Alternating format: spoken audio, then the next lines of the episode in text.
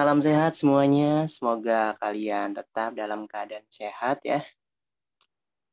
Di kala pandemi ini emang kesehatan tuh udah jadi hal yang penting ya. Bahkan kabar menanyakan sehat ke keluarga, ke teman, ke kerabat, sahabat, ataupun pacar gitu.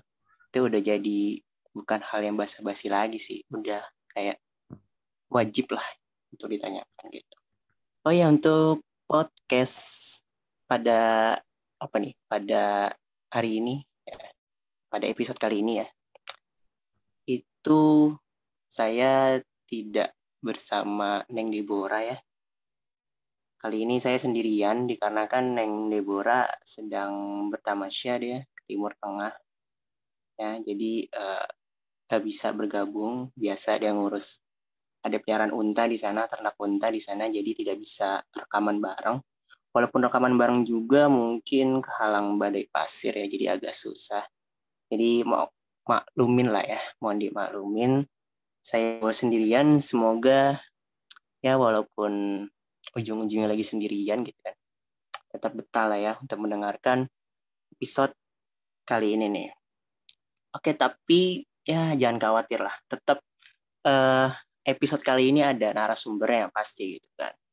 Gua nggak mungkin bawain sendiri gitu. Nah, jadi untuk episode kali ini ya, saya akan ditemani oleh wanita dari Pulau Dewata nih, yang lumayan ahli lah ya soal anak ya. Tapi dia belum beranak ya. Ya, dia ini founder dari Sandiakala. Oh, mungkin kalian bertanya-tanya Sandiakala tuh apa gitu kan. Kok bisa dibilang dia tahu soal anak ya kan. Oke, langsung aja ini kita panggil aja ya, biar saya tidak sendirian. Oke, ini ada Ayu, ini dia Ayu. Halo Ayu. Iki. Halo Iki. Halo. Apa kabar Yu? Baik. Iya, syukur baik dan masih diberikan kesehatan. Boleh nih Yuk, perkenalan dulu mungkin ya, biar teman-teman Sobat Cemas tahu Ayu ini siapa, siapa Anda gitu, kenapa Anda yang diundang gitu maksudnya. Oke, baik. Jadi Sobat Cemas semua, perkenalkan nama saya Ana Gowi Mira Kirani. Biasanya itu dipanggilnya Mira nih. Cuma karena saat berkuliah di Bandung itu lebih banyak dipanggil Ayu karena panggilan dosen juga dan teman-teman lainnya yang mungkin yang belum kenal Ayu sendiri. Jadi Ayu ini benar banget berasal dari Pulau Bali, dan juga Ayu merupakan founder, diberikan kesempatan kepada Tuhan menjadi founder Sandiakala Indonesia. Di Bali ya, Bali. Di Bali kan, iya, Jawa dan Bali kan lagi PPKM nih. Di Bali gimana Yuk, PPKM di sana Yuk?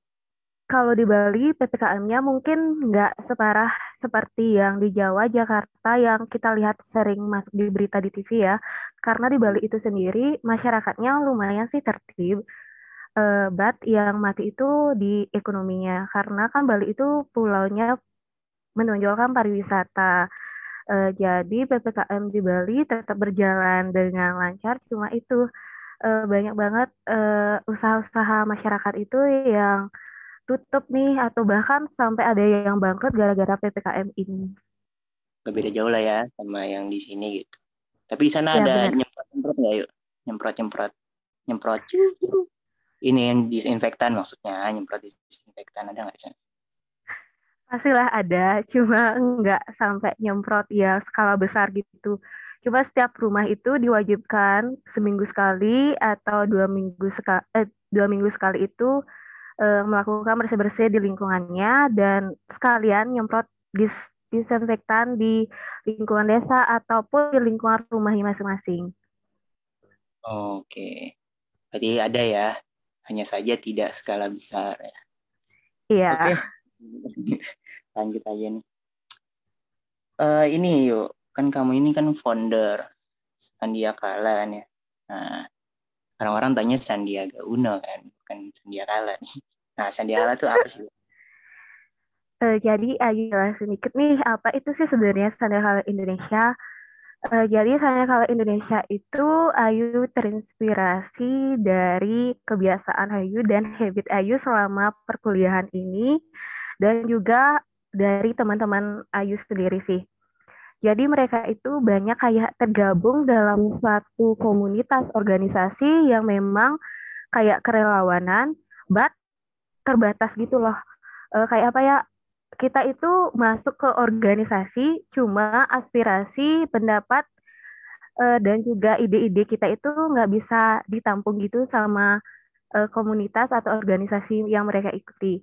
Jadi saking banyaknya mendengar keluh kesah tentang hal-hal tersebut, Ayu dan juga teman-teman Ayu lainnya yang mendukung pembentukan Sandiakala ini akhirnya membentuk Sandiakala Indonesia, di mana kita ini juga berfokus yaitu pada pengembangan kapasitas anak dan kaum muda pada khususnya sih anak perempuan dan remaja perempuan, karena anak perempuan dan remaja perempuan ini lebih rentan dibandingkan dengan anak laki-laki. Di sini juga Ayu mempunyai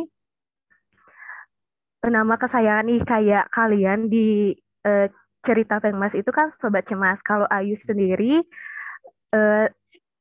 memanggilnya itu Sobat Asa untuk tim-tim dan juga teman-teman dari Sandiakala Indonesia, di mana kita ini juga memiliki slogan yaitu kita bisa cerita asa yang sama, di mana slogan ini memberikan motivasi ketika kita sukses bareng, ketika kita berhasil dalam menggapai mimpi itu, kita akan mampu menjadi motivator, memberikan inspirasi kepada teman-teman semua yang tergabung di dalam Sandiakala Indonesia. Makanya Ayu memiliki slogan itu, kita bisa cerita asa yang sama setelah harapan impian kita itu dapat terwujud. Seperti itu, Ki.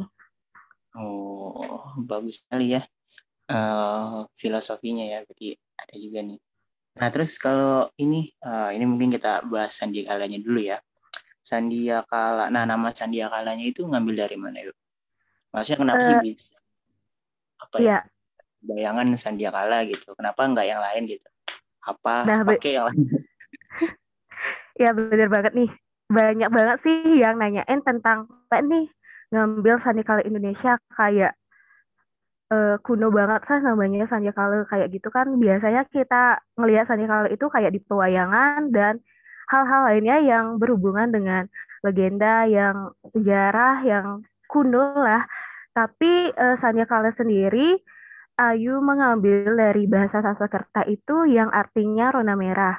Rona merah ini dapat menimbulkan kebahagiaan dan semangat dalam arti Sanskerta. Ayu juga lebih suka nih dalam berkegiatan setelah senja, setelah semuanya itu sepi, nggak kayak di siang hari. Dan makanya dari hal itu Ayu namain Sandiakala Indonesia. Selain rona merah yang memberikan semangat ketika senja, Sandiakala ini Ayu harapkan kita itu dapat beraktivitas, bermimpi, dan lain sebagainya itu di setiap waktu. Jadi kita bisa malamnya produktif, pagi produktif, siang harinya produktif, dan kapanpun bisa produktif dan menciptakan suatu karya. Seperti itu, Ki. Berarti ini definisi anak senja yang lebih kompleks ya? Iya. Selain juga yang teman-teman lainnya juga anak senja banget sih. Jadi balance lah. Iya, benar-benar.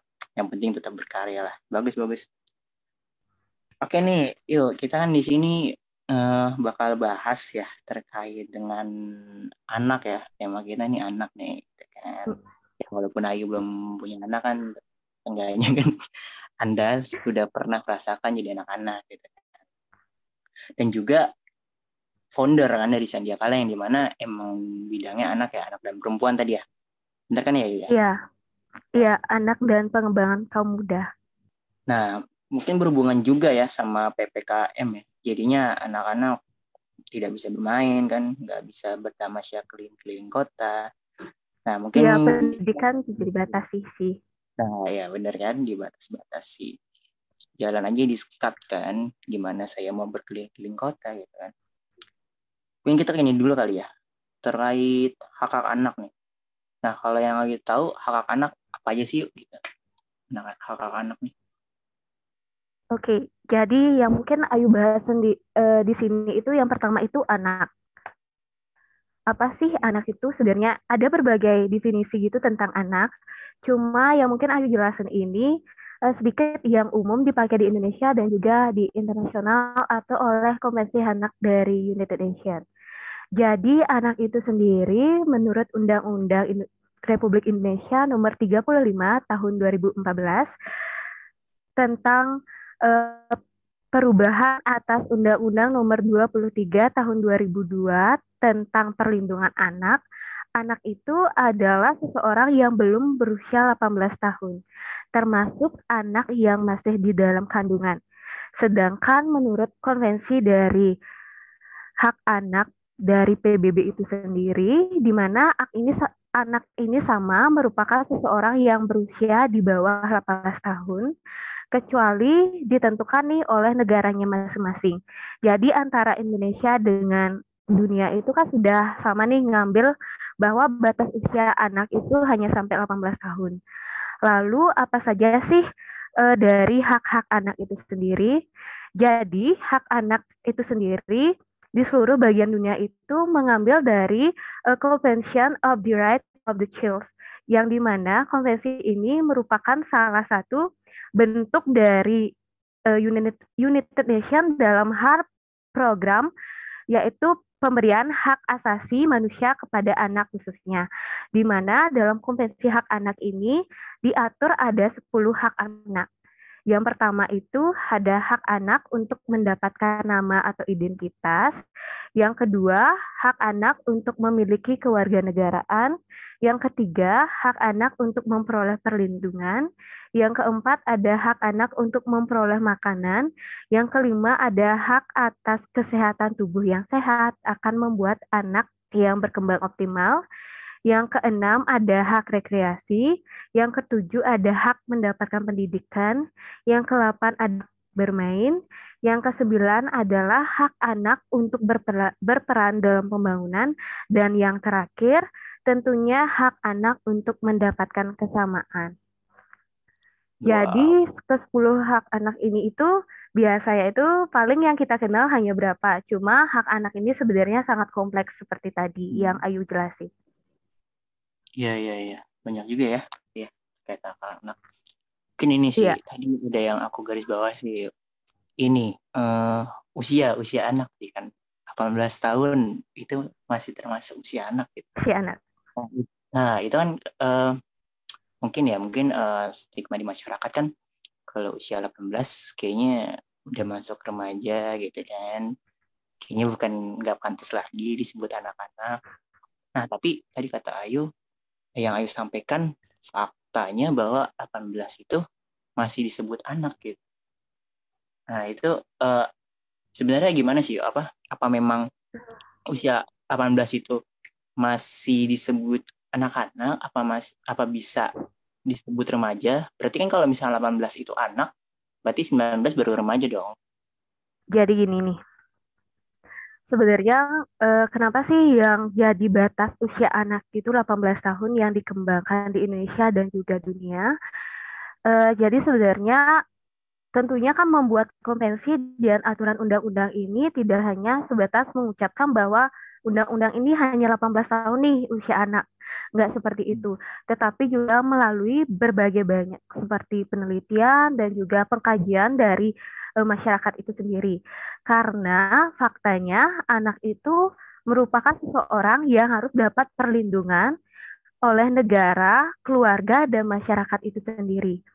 Makanya setelah melalui berbagai macam seperti perundingan yang sangat-sangat alot juga menurut Ayu, usia anak itu ditetapkan adalah 18 tahun. Karena usia 18 tahun, 17 tahun itu mereka itu masih mencari jati diri. Di mana proses pengawasan dari orang tua, masyarakat, dan lingkungan sekitarnya itu sangatlah perlu. Jadi ketika anak itu mungkin nih dibatasi menjadi 10 tahun, maka lindungan anak tersebut dari negara itu kan semakin berkurang, Niki. Jadi mereka itu akan rentan terkena kasus hukum yang mungkin tidak mereka pahami. Jadi negara Indonesia menurut Ayu kebijakannya ini sudah lumayan bagus karena usia anak itu ditetapkan 18 tahun. Sedangkan yang mungkin lebih dari itu bisa dianggap remaja atau dewasa awal, seperti itu. Nah, ini Sobat Cemas ya. Anda yang masih umur 17, 18, jangan sok-sok dewasa kalian ya. Mungkin nih dewasa yaitu fisiknya, cuma mental dan juga di dalamnya itu masih belum dewasa sih. Nah, itu tadi kamu udah ini ya, ngasihin beberapa hak gitu ya. Banyak juga tadi kan ya, kurang lebih ada 10 hak. Gitu. Nah, kamu sendiri sudah merasakan semua hak-hak itu nggak? Kalau Ayu sendiri, jujur nih, mungkin hak dari ke-10 hak itu udah pernah Ayu rasakan. Cuma mungkin belum optimal aja sih. Apa ya, ini sih, peristiwa atau kejadian apa nih pas masa anak-anak yang paling Ayu nggak bisa lupain? Masa anak-anak yang paling Ayu nggak bisa lupain itu awal masuk TK sih, Ki. Nah, kenapa tuh? Nah, Anda gagal apa? Nggak juga sih. Ayu itu kan masuk TK itu bisa dibilang lebih awal nih. Jadi kalau Ayu masuk TK lebih awal itu tentunya TK itu kan harus 2 tahun. Cuma karena Ayu udah bosan banget di TK, jadinya ngambilnya itu 1 tahun. Kayak gimana ya? Soalnya pandangan TK yang pertama kali Ayu tahu itu pasti kan pendidikan nih. Ayu kira itu di TK itu udah dapet kayak pendidikan yang lumayan, yang kayak anak SD dapetin. Karena Ayu sendiri itu jujur TK itu udah bisa baca, nulis, hitung gitu. Jadinya sampai di TK itu kadang Ayu merasa males-malesan masuk TK dan nggak mau ke TK kayak gitulah, maunya mending belajar di rumah aja kayak gitu sih. Cuma pas SD, pas mau kelas 4, kelas 5, kelas 6 itu malah kepingin TK lagi kayak gitu sih. Dan momen TK itu yang menjadi yang sampai saat ini Ayu nggak bisa lupakan gara-gara mau ke TK itu lagi kayak gitu sih. Mungkin aneh banget sih kalau Ayu ceritain, but emang realitanya kayak gitu sih. Kamu masih TK udah bosen, milih homeschooling lagi. Iya, kayak kan di TK itu kita itu nggak belajar ya, itu nggak sendiri nih. Jadi kita juga harus menyesuaikan diri sama anak-anak lainnya, karena kadang itu kalau masih anak-anak itu pasti kemudian banget. Jadi apa-apa harus diturutin. Sedangkan guru di TK itu kan mungkin 2 atau 1 guru ngurusin 10 sampai 20 anak kayak gitu. Jadi Ayu itu terkadang kalau kayak dikacangin atau nggak direspon sama gurunya itu kadang jadi bad mood, langsung nggak mau ngapa-ngapain kayak gitu loh. Dan itu sih yang merupakan hal yang paling nggak bisa Ayu lupain karena sampai segitu bencinya dulu sama TK, tapi pas SD malah pengen balik ke TK lagi. Mungkin pas SD baru menemukan jati diri, ingin merasakan enaknya masa anak-anak mungkin. Iya, benar. Oke, mungkin ini rata-rata semua anak pernah ya mengalami ini. Tapi rata-rata sih pernah nyolong. Mangga, ambil apa gitu. Ambil pernah lah. Nggak pernah. Kan dulu mungkin cerita sedikit nih. Kalau dulu itu kan neneknya Ayu itu jualan, kayak jualan snack sama makanan ringan. Nah itu kadang kan nggak dikasih nih kalau banyak makan permen. Iya. Yeah. Dan minum-minuman yang mungkin belum sepantasnya Ayu minum pada usia anak, kan membahayakan kesehatan juga. Nah itu sering banget curi-curi kesempatan buat ngambil permen, ngambil minuman, padahal ujung-ujungnya ketahuan gitulah. Tapi nggak kapok? Ya, kapok paling 2 hari pas sakitnya itu kan paling kapok. Karena dibarahin kayak gitu kan kapok lah. Tapi udah sembuh 1 bulan 2 bulan, pasti balik lagi tuh. Wah, untung aja udah ketahuan ya. Kalau belum ketahuan, bisa nih kalau ibu orang yang mengatakan seperti ini. bisa ditagih langsung. Kalau ini yuk, kan di Bali kan ya kamu mas anak di Bali kan? Iya Ki, belum dapat pindah ke mana-mana. Oke, kalau di mana ya? Ya di Bali kan itu kan ya kalau yang aku lihat ya Bali kan banyak arsitektur ya, seni-seni gitu kan, patung-patung gitu ya, ukiran-ukiran gitu kan. Nah pernah nggak sih kamu apa ya ngeretakin salah satu ukiran gitu, mecahin patungnya atau nggak sengaja nyenggol gitu? Semoga pernah lah. Itu nggak hanya sebatas patung tapi kayak gapura gitu. Gapura itu kayak di kalau rumah orang Bali itu pintu ya itu namanya gapura. Kebayang nggak ada ukirannya, harga batunya itu pasti yang buatnya itu mahal. Apalagi kan di rumah Ayu itu semuanya hampir pakai batu-batu yang dari alam gitu kan. Nah gitu. Jadi ceritanya itu Ayu emang karena anak perempuan yang lahir sendiri perempuan di lingkungan keluarga sama di lingkungan rumah Ayu itu sendiri perempuan. Jadi mainannya karena mayoritas yang lainnya itu laki-laki kayak 5:1 anak itu pasti ngikut yang mayoritas nih.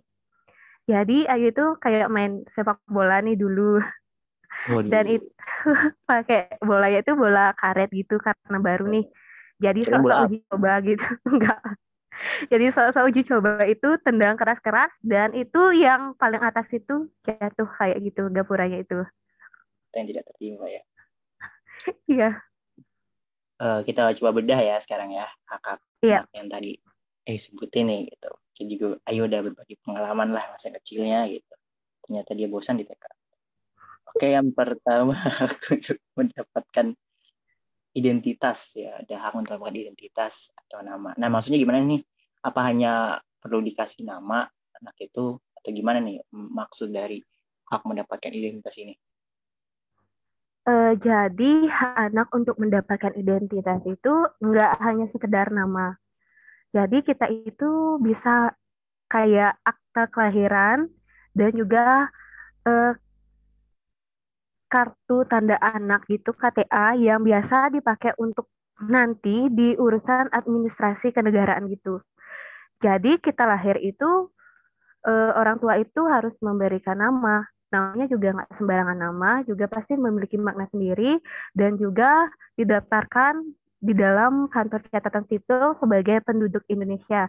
Jadi kalau anak itu tidak mendapatkan nama atau identitasnya, maka mereka itu tidak akan tercatat di kependudukan dan pencatatan sipil Republik Indonesia yang akan menyebabkan mungkin nanti ke depannya di jenjang selanjutnya anak itu akan kesulitan kayak mencari kerja, mendaftar sekolah atau mendapatkan jenjang pendidikan yang lebih layak dan selanjutnya dan juga akan kesulitan nih untuk mendapatkan bantuan-bantuan mungkin yang akan diberikan oleh pemerintah kayak itu Ki.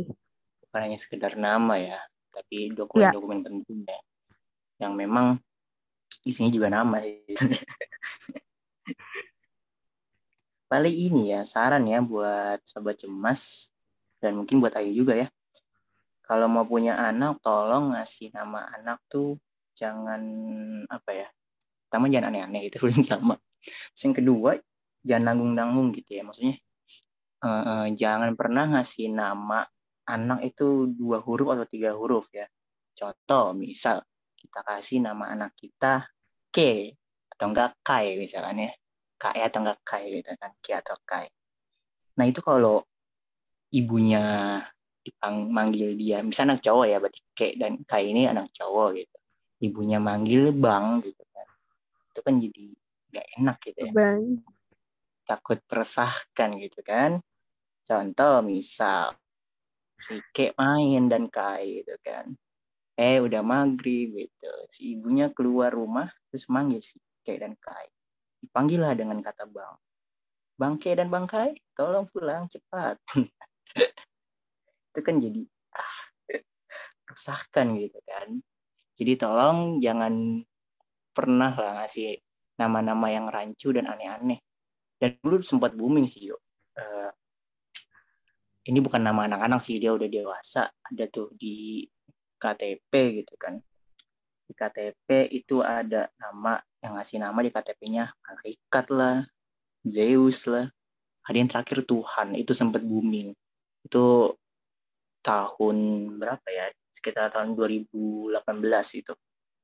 Itu booming, nama kayak gitu. Jadi tolong yang kalau mau ngasih nama, imajinasinya jangan terlalu liar. Nah, kalau Ayu sendiri, apa nih? Kepikiran nama anak apa yuk? Belum sih, belum kepikiran sampai saat ini. Cuma Ayu saran aja juga sama Sobat Cemas semua dan calon Bapak Ibu semua, kalau ngasih nama anak itu juga jangan panjang-panjang. Kasian nanti anaknya saat ujian, ulangan gitu. Nanti takutnya habis waktunya di penulisan nama. Tapi syukur sih sekarang udah UTBK dan semuanya berbasis komputer online, jadi lebih mempermudah. Jadi otomatis ya. Ya, tapi sama aja sih. Ngisi akte ngisi itu kan panjang dulu. Iya, tapi apalagi ada salah. Iya, kalau salah ya. Iya, kadang salah. Lagi nama saya pasaran. Kadang tulisnya salah juga. Harusnya pakai i, malah pakai i. Ya udahlah, itu masing-masing kita punya penderitaan nama atas diri kita masing-masing. Nah, kalau hak ini yuk terkait tadi kan identitas. Nah, misalnya identitas tuh penghubungnya sama ini. Status kebangsaan. Nah, sebenarnya kan status kebangsaannya udah jelas lah ya.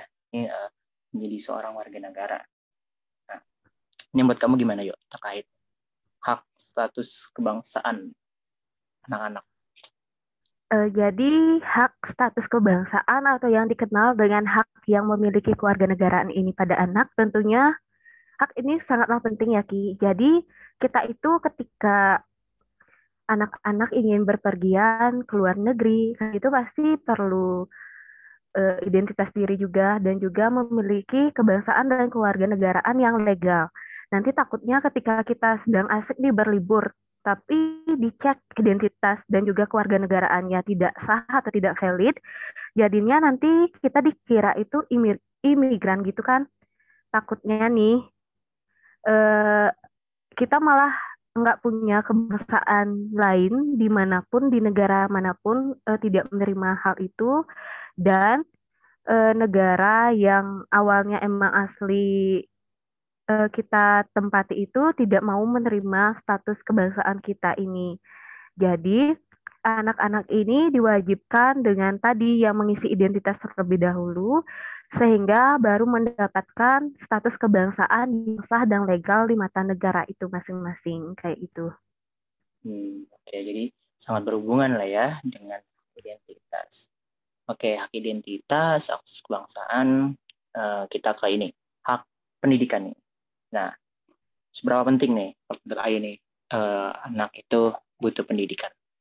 Kalau seberapa penting dari hak anak itu mendapatkan pendidikan, anak itu sangatlah penting untuk mendapatkan pendidikan. Jadi pendidikan ini yang akan membuat masa depan anak itu seperti apa. Jadi pernah Ayu nih ikut suatu webinar gitu sama pelatihan-pelatihan juga tentang anak, bahwa investasi terbesar dari seseorang itu adalah pendidikan. Karena pendidikan itu dapat nih menentukan kita itu arahnya itu mau kemana. Kehidupan kita ke depannya juga kayak gimana. Karena Indonesia sendiri angka kemiskinan itu sangatlah besar. Dan faktor utama yang menyebabkan kemiskinan itu adalah pendidikan. Jadi pendidikan untuk anak dan di usia anak itu menurut Ayu tidak boleh ditawar-tawar lagi sih, Ki. Apalagi pendidikan itu tidak hanya didapatkan di bangku sekolah, di bangku yang emang pendidikan formal, tetapi kita juga dapatnya di pendidikan informal, khususnya adalah orang tua sebagai guru pertama dari anak itu. Orang tua yang mungkin nanti Sobat Cemas sebuah yang akan menjadi orang tua, Ayu harapkan bahwa pendidikan yang paling dasar itu adalah dari kita sendiri. Kita mungkin bisa mengajarkan anak itu tentang budi pekerti, pengembangan karakter, dan juga cara-cara untuk bertahan hidup di kemudian hari. Karena soft skill dan juga skill seperti karakter dan juga moral itu harganya itu sangat mahal. Lebih mahal dibandingkan dengan kita membeli buku-buku yang mungkin terjual di berbagai toko buku, tetapi pendidikan akan karakter dan juga moral itu tidak akan pernah dijual atau tidak akan pernah didapatkan dari manapun selain kita sebagai orang tua dan juga sebagai anak tentunya mau untuk belajar tentang hal itu. Dan juga pendidikan saat ini itu kan akses dari pendidikan itu sangatlah beragam nih. Seperti dari media-media online lainnya seperti Instagram, Facebook, Google, maupun dari ngedengerin podcast ini aja sudah termasuk kita pendidikan karena kita share ilmu, kita berbagi ilmu tentang hak anak dan lain-lain sebagainya, yang mendengarkan pasti akan mendapatkan ilmunya. Jadi pendidikan itu ayu kira merupakan sesuatu yang fleksibel tetapi sangatlah penting. Seperti itu, Ki. Yang paling penting itu pendidikan moral, ya, sifat karakter itu tumbuh dari keluarga. Nah, mungkin ini dulu sih, kita flashback lagi ya ke yang tadi, yang TK gitu. Dulu kan aku TK 2 kali yuk. Gitu. Nah, kamu kan sekali ya tadi. Terus bosen lagi. Kan? Ya, ini antara aku rajin, kamu malas, atau aku memang tidak pintar dan kamu pintar gitu ya. Ya itu kan gitu. Sebenarnya orang itu pintarnya itu beda-beda gitu kan. Yes. Jadi nggak bisa disamakan. Ya, Anda pintar malas ya. Oke. Okay. Ya benar-benar.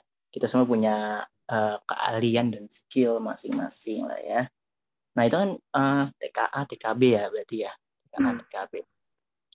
Tapi kamu TK sekali gitu ya. Sebenarnya ngaruh nggak sih TK-TK apa ya? TK-TK kayak gitu maksudnya. Kadang ada yang boleh anak hanya TKA aja gitu kan.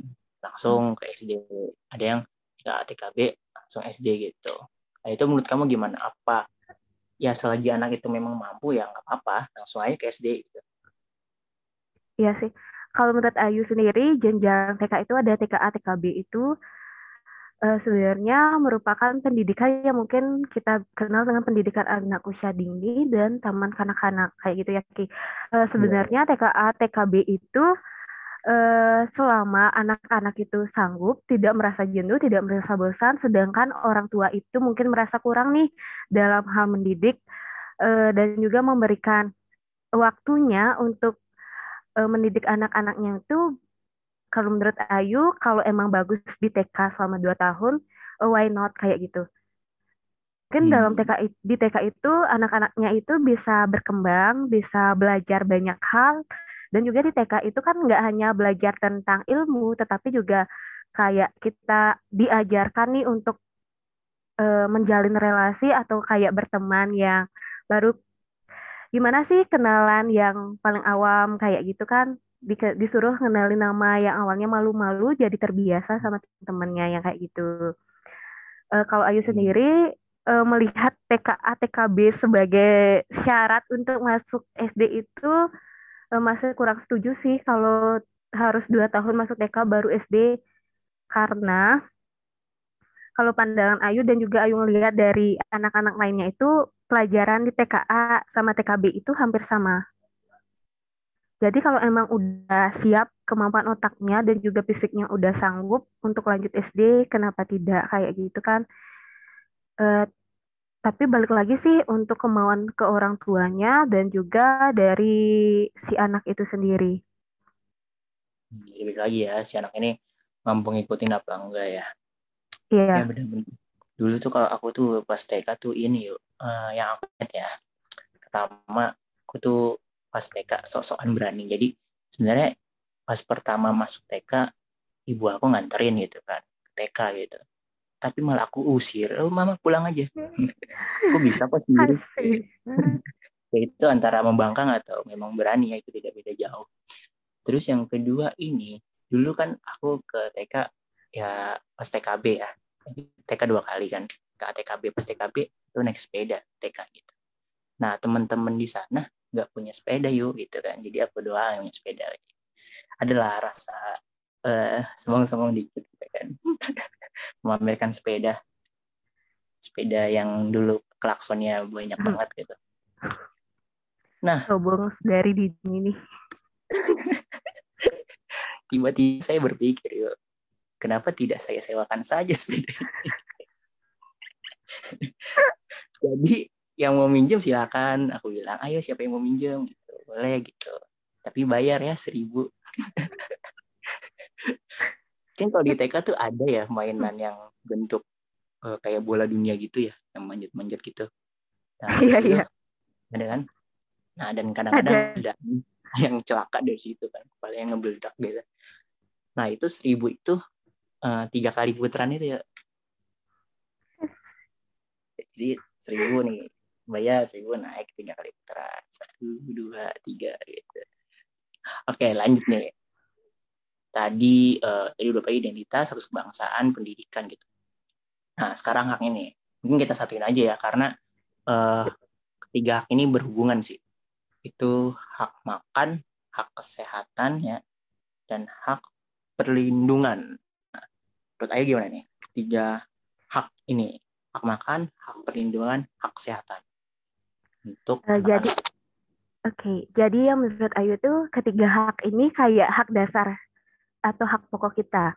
Kalau kita tidak mendapatkan makanan, pasti semoga jauh-jauh lah, pasti akan cepat mati kayak gitu kan. Nggak dapat akses kesehatan, kalau sakit maunya kayak gimana nih nanti ya.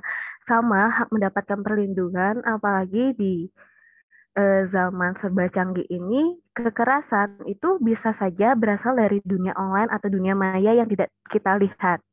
Jadi ketiga hak ini merupakan salah satu hak yang paling penting yang harus dipenuhi oleh setiap anak di dunia. Yang pertama itu sendiri adalah hak makan. Hak makan itu adalah hak untuk anak itu mendapatkan gizi dan juga pangan yang baik. Jadi tanda kutip baik ini mungkin berbeda setiap anak. Tetapi mereka itu harus mendapatkan karbohidrat, protein, dan juga zat-zat lainnya yang menunjang pertumbuhan mereka sehingga bisa berkehidupan normal, kayak tumbuhnya normal, tidak terjadi stunting atau hal lainnya yang tidak diinginkan. Sedangkan hak kesehatan ini sendiri merupakan anak berhak tubuh yang sehat. Hal ini kita bisa lihat dari adanya posyandu seperti itu yang paling sering kita lihat di desa-desa. Saat hari Minggu pasti ada posyandu yang akan mengukur berat badan kita, lingkar kepala, tinggi badan, dan juga memberikan bantuan berupa bantuan makanan atau empasi pada anak-anak yang berkebutuhan khusus itu. Jadi anak mendapatkan makanan dan kesehatan ini juga sangatlah penting sih untuk menjamin pertumbuhan dan perkembangan anak itu agar tetap normal dan menghindari hal-hal atau kecacatan yang tidak diinginkan. Sedangkan hak untuk perlindungan ini merupakan hak anak atas dasar pelindungan dan juga pemberian rasa aman, baik itu dari negaranya, keluarga, maupun masyarakatnya.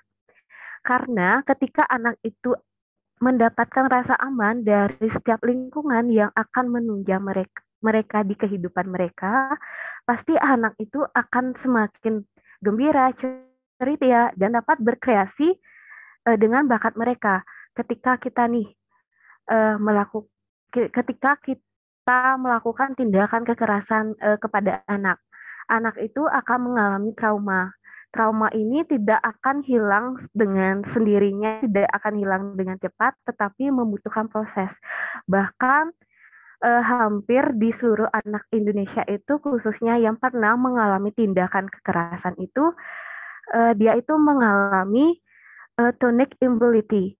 Tonic immobility ini adalah seperti kayak kejadian pemerkosaan atau tindakan asusila yang terjadi pada anak. Ketika anak itu akan ditanya siapa nih yang melakukan hal kayak gini, pasti dia itu tidak bisa menjawab karena tadi dia itu terkena tonic immobility seperti trauma, tetapi sangatlah sulit untuk diobati karena itu dapat menyebabkan ketidaksadaran mereka itu menghilang, kayak tiba-tiba diam, jadi murung, tidak ingat akan hal apapun, dan yang menyebabkan anak itu tidak bisa berkembang dengan baik. Bahkan kasus kekerasan dan pemberian ruang aman di Indonesia itu sendiri masih sangatlah kurang, di mana sebanyak 15.379 itu mengalami kasus kekerasan. Sedangkan jumlah anak di Indonesia itu memang sangatlah besar, hampir sekitar 8 juta jiwa. Tetapi melihat dari kasus tersebut, kita dapat bayangkan betapa ruang publik, ruang lingkungan, dan juga keluarga itu masih sangatlah kurang aman untuk anak itu sendiri. Dan tidak hanya itu, kasus-kasus ini itu masih ditemui hanya berupa kasus bukan korbannya. Korban itu bisa sampai 1 sampai 3 orang nih. Bayangkan dari 15.000 sampai 20.000 kasus, tetapi korbannya itu ada 1 sampai 3 anak. Itu saja dikali mungkin sampai 60.000 anak yang terkena kasus kekerasan. Dia itu akan menjadi murung, tidak bersemangat dalam hidup, dan menganggap dunianya ini kejam. Lalu kalau bukan kita sendiri yang akan memerangi kekerasan itu, siapa lagi? Mungkin kayak gitu yang mereka pikirkan. Jadi mereka itu kadang mengambil jalan pintas nih, bisa bunuh diri ataupun hanya mengurung dirinya di ruang tertentu yang menyebabkan mental dan juga psikisnya itu nggak berkembang secara normal. Nah, yang aku tahu ini Sandiakala kan mengusung campaign ya, campaign terkait anak juga. Kemarin aku juga udah lihat tuh Instagram Sandiakala gitu. Itu juga ada campaign pencegahan terkait pernikahan anak. Nah, mungkin bisa nih di sekalian campaign juga di sini maksudnya gitu kan. Sekalian jelasin juga nih bahayanya pernikahan anak nih. Karena kan berhubungan juga sama hak perlindungan dan hak kesehatan. Itu gimana ya?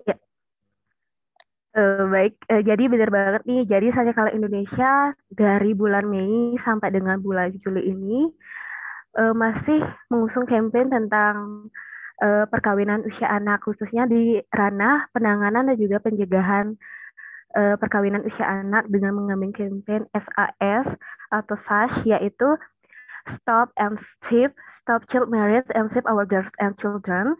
Jadi kami ini membahas tentang isu-isu perkawinan anak yang ada di Indonesia khususnya. Dengan beruntungkan media online ini, jadi kampanye kami itu cukup berjalan lancar tentang membahas perkawinan anak. Jadi perkawinan anak ini merupakan perkawinan antara laki-laki dan perempuan di bawah usia 19 tahun sesuai dengan Undang-Undang Perkawinan Anak yang berlaku di Indonesia. Jadi perkawinan anak di Indonesia ini merupakan salah satu pelanggaran terhadap hak anak, yaitu hak anak untuk mendapat akses bermain, perlindungan, dan juga kesehatan, khususnya adalah organ reproduksi mereka. Di mana yang paling parahnya lagi, anak perempuan itu merupakan korbannya yang paling besar berdampak dari perkawinan anak ini. Bayangkan saja bahwa hampir dari 8 dari 9 ibu dini yang melahirkan itu kebanyakan mengalami hal yang tidak diinginkan seperti kematian, bayi yang lahir cacat, dan juga ibunya ini membawa penyakit untuk masa depannya mereka. Jadi ketika setelah melahirkan itu, ibu yang melahirkan ini menjadi sakit-sakitan atau mendapatkan kecacatan yang tidak diinginkan, dan itu membuat Sandiakala sendiri dan Ayu sendiri sangatlah miris tentang hal itu. Apalagi di Indonesia sendiri perkawinan anak itu masih dianggap hal yang biasa aja gitu, sampai enggak. Padahal pemerintah sendiri mungkin sudah mengkampanyekan tentang perkawinan anak ini, cuma di berbagai desa atau masyarakat di Indonesia itu masih membiarkan perkawinan usia anak ini dengan berbagai alasan, mungkin karena faktor ekonomi, sosial, dan juga interpretasi dari budaya mereka. Padahal menurut Ayu sendiri itu budaya itu memang harus dilestarikan. Cuma budaya itu kan fleksibel nih sifatnya. Mungkin yang dulu itu dia nggak baik, tetapi sama sekarang ini belum tentu baik untuk perkembangan kita. Karena kita yang akan membawa budaya itu ke depannya seperti apa. Jika orang-orang ini semua mengikuti budaya yang tidak baik itu, bagaimana dengan masa depan kita ke depannya? Kayak gitu. Makanya perkawinan anak ini merupakan isu sosial yang paling krusial yang akan berdampak kepada isu sosial lainnya, seperti pengangguran, kemiskinan, dan juga perceraian dengan perceraian tinggi di Indonesia. Jadi kelihatan banget nih Indonesia itu tidak harmonis, banyak banget nih perceraian kayak gitu. Dan juga ada di berbagai daerah setelah ada kampanye pencegahan perkawinan anak ini, malah sektor ekonominya ini semakin baik lagi. Jadi sudah sangat terbukti nih ada impact dari pencegahan perkawinan anak ini untuk masa depan kita semua yang lebih baik lagi kayak gitu. Perkawinan anak. Nah, kalau nikah muda, nah ini kan masa-masa pandemi ya, nggak tahu ya. Di masa-masa pandemi kayak gini, mungkin pas dulu tuh sempat booming kan, lagi ramenya nikah muda gitu kan, kayaknya nikah muda kayak jadi suatu kebanggaan gitu, gitu kan. Wah, gue udah nikah muda gitu. Nah, kalau menurut kamu sendiri, nikah muda tuh baik nggak sih? Terus ini. Mungkin sobat-sobat cemas juga belum tahu ya, nikah muda tuh sebenarnya range usia berapa sih gitu? Apakah usia 19 tahun itu disebut nikah muda? Jadi kalau pandangan tentang usia menikah atau perkawinan itu mungkin setiap orang itu beda-beda sih. Kalau yang dari Ayu riset juga. Jadi tapi dari KB atau keluarga berencana itu sendiri menyarankan usia menikah ideal itu untuk anak perempuan itu 21 tahun bolehlah untuk menikah, sedangkan anak laki-laki itu 25 tahun. Dan kalau menikah muda sendiri, kalau menurut Ayu, kita sendiri belum siap secara fisik, jasmani, rohani, mental, material, dan menghadapi kehidupan nyata yang sebenarnya, mending jangan untuk menikah muda. Karena usia 19 sampai 20 tahun itu kita itu masih masa-masanya ingin mencari kebebasan. Kayak maunya nggak diatur oleh orang tua, mulai melepas pengawasan dari orang tua, ingin mencari jati diri dengan berbagai hal yang mungkin akan mereka lakukan. Jadi ketika kita menikah itu pasti tanggung jawabnya itu tidak hanya untuk diri kita sendiri, mungkin ada istri, suami, atau nanti anak yang akan kita lahirkan dan kita besarkan. Jadi kalau anak muda dan juga sobat cemas semua yang mungkin belum siap nih tentang faktor-faktor itu, Ayu saranin untuk jangan mencoba-coba untuk menikah. Walaupun menikah merupakan salah satu kewajiban kita juga sebagai umat beragama, tetapi kalau belum siap, jangan untuk mencoba, karena nikah itu bukan kayak coba-coba, kayak kita pilih baju nih, yang nggak sesuai kita coba, kita kembaliin lagi. Kalau yang udah sesuai baru kita beli, nggak kayak gitu, gengs. Benar-benar sangat riskan akan terjadinya dampak-dampak negatif nantinya. Selain kebebasan kita sebagai orang yang masih berusia muda itu terancam, tanggung jawab kita juga semakin besar nantinya. Dan yang Ayu saranin juga, ketika kita masih muda, masih banyak waktu untuk eksplor, kenapa nggak eksplor dirinya aja terlebih dahulu? Baru nih mikirin ke depannya untuk mulai berkomitmen dan bertanggung jawab terhadap pernikahan itu sendiri untuk mewujudkan keluarga yang harmonis, yang bahagia, kayak gitu, Ki. Jadi untuk sobat cemas, kalian boleh menikah berarti ini ya, semester 5 lah ya, berarti usia 21 kan, semester 5 lah, belum menikah.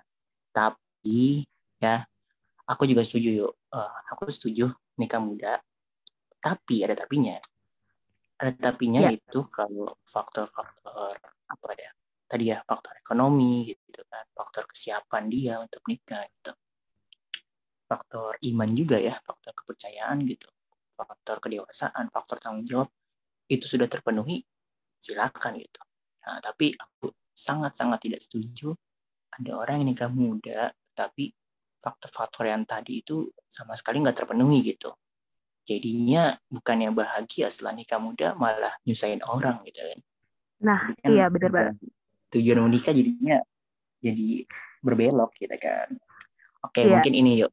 Dulu kamu ini pernah main apa yuk pas anak-anak? Nah, ini jauh banget ya patahnya. Dan nikah. Enggak apa-apa. Iya, dulu kamu pernah main itu. Kalau Ayu mainan anak-anak seperti yang Ayu bilang tadi itu karena banyak kan laki-laki nih mainnya itu ya sepak bola kayak berpetualang kan umpung di Bali tuh jadi banyak kayak banget Ayu kayak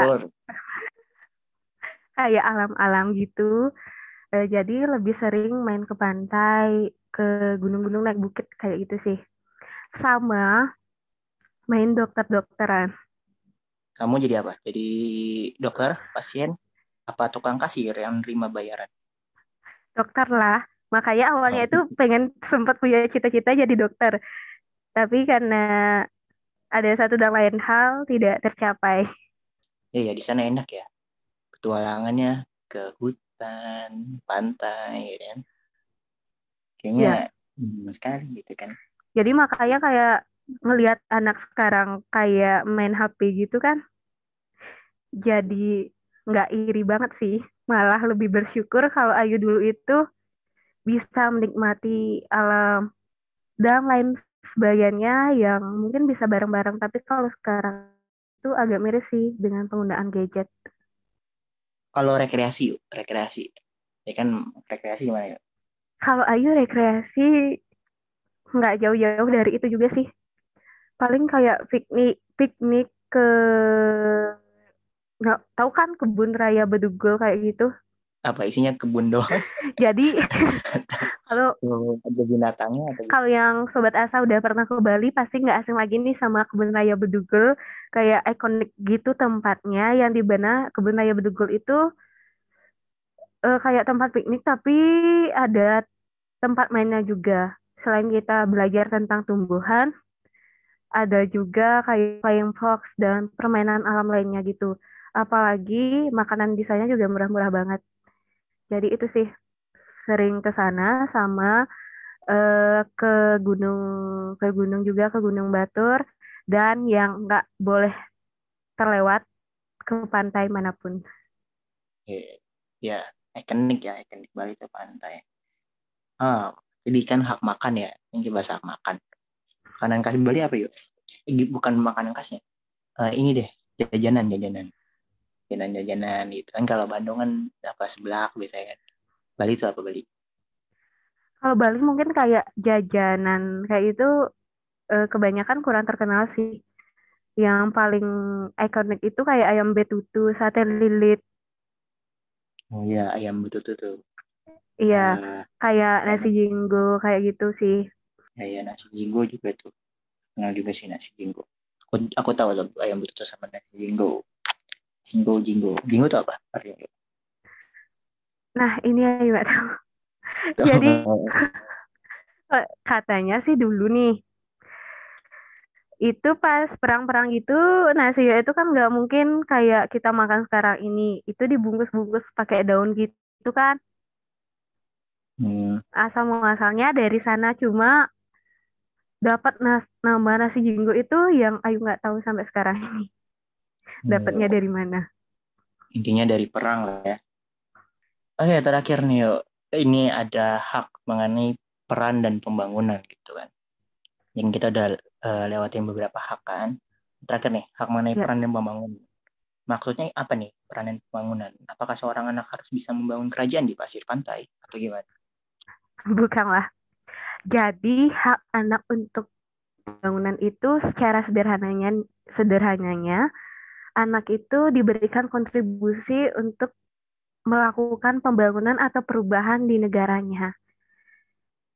Jadi anak itu mungkin bisa dilibatkan nih dalam segala aspek seperti perancangan undang-undang walaupun mereka belum tahu membaca atau menulis, bisa saja kita menanyakan pendapat mereka tentang apa yang baik dan juga apa yang buruk bagi mereka. Dan juga Ayu sedikit garis bawahi tentang hak anak untuk mendapatkan akses ikut dalam pembangunan di Indonesia sendiri masih terbatas itu. Terkadang undang-undang anak yang dibuat oleh pemerintah yang subjek dan objeknya adalah anak seringkali melenceng dari hak anak itu sendiri. Makanya banyak sekali revisi-revisi yang dilakukan pada tahun 2019 dan akhir-akhir tahun ini. Jadi hak anak itu bisa dilibatkan, bisa ditanyakan pendapatnya mengenai pembangunan, dan juga apa sih?